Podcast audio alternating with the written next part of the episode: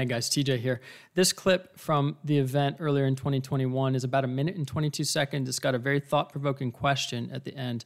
And I have a feeling somebody will leave this episode making a change in their life. And I, I can't tell you exactly what that change is going to be, but I can tell you with certainty that I knew my approach to life wasn't working and it wasn't going to be solved by changing cities, finding a new job, getting into another relationship or leaving it. It wasn't going to be solved by calling mom.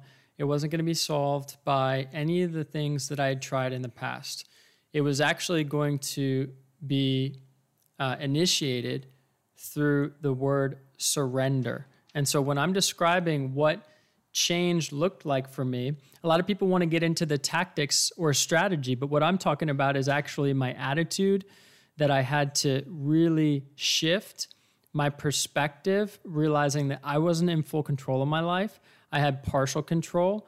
I could take personal responsibility, but ultimately I had to give someone or something authority.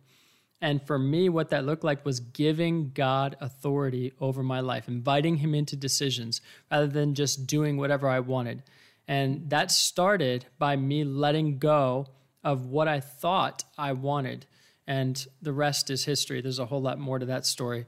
But if you're on your journey and what you listen to and what I'm about to share resonates with you, just realize that the change you're looking for might actually be a change in control more than it is any uh, strategy. Okay. So I hope that's encouraging. If you're listening, I appreciate if you leave a rating or review so other people can find this free content and, um, and receive that value. And also, just want to let you know if you're ever interested in taking just another step further and working with us, joining our community, we have a membership program we started, a monthly membership program.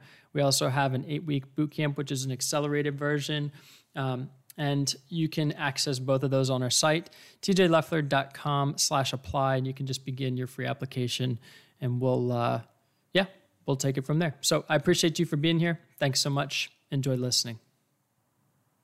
You guys are here because you want to live your life to its fullest, no? You want to live your life to its fullest. And that practically looks like actually leaving a legacy. But you can't leave a legacy that you're not living. And that's the first thing that might stand out to you today. You can't leave a legacy that you're not living. And so some of you guys have been living your life, but you recognize there's got to be more. There's got to be more. And that's the case with a lot of people that we're working with. That's the case in my story. 26 years old, working on Wall Street at Goldman Sachs. Harder to get into Goldman Sachs than it is to get into Harvard. I didn't come from an Ivy League school. I ended up getting into New York and getting an opportunity at Goldman Sachs early, right out of college. And I have nothing but green grass in front of me and everything looks great. And I'm making money. I'm single, living in the most expensive zip code in New York City. Everything's great.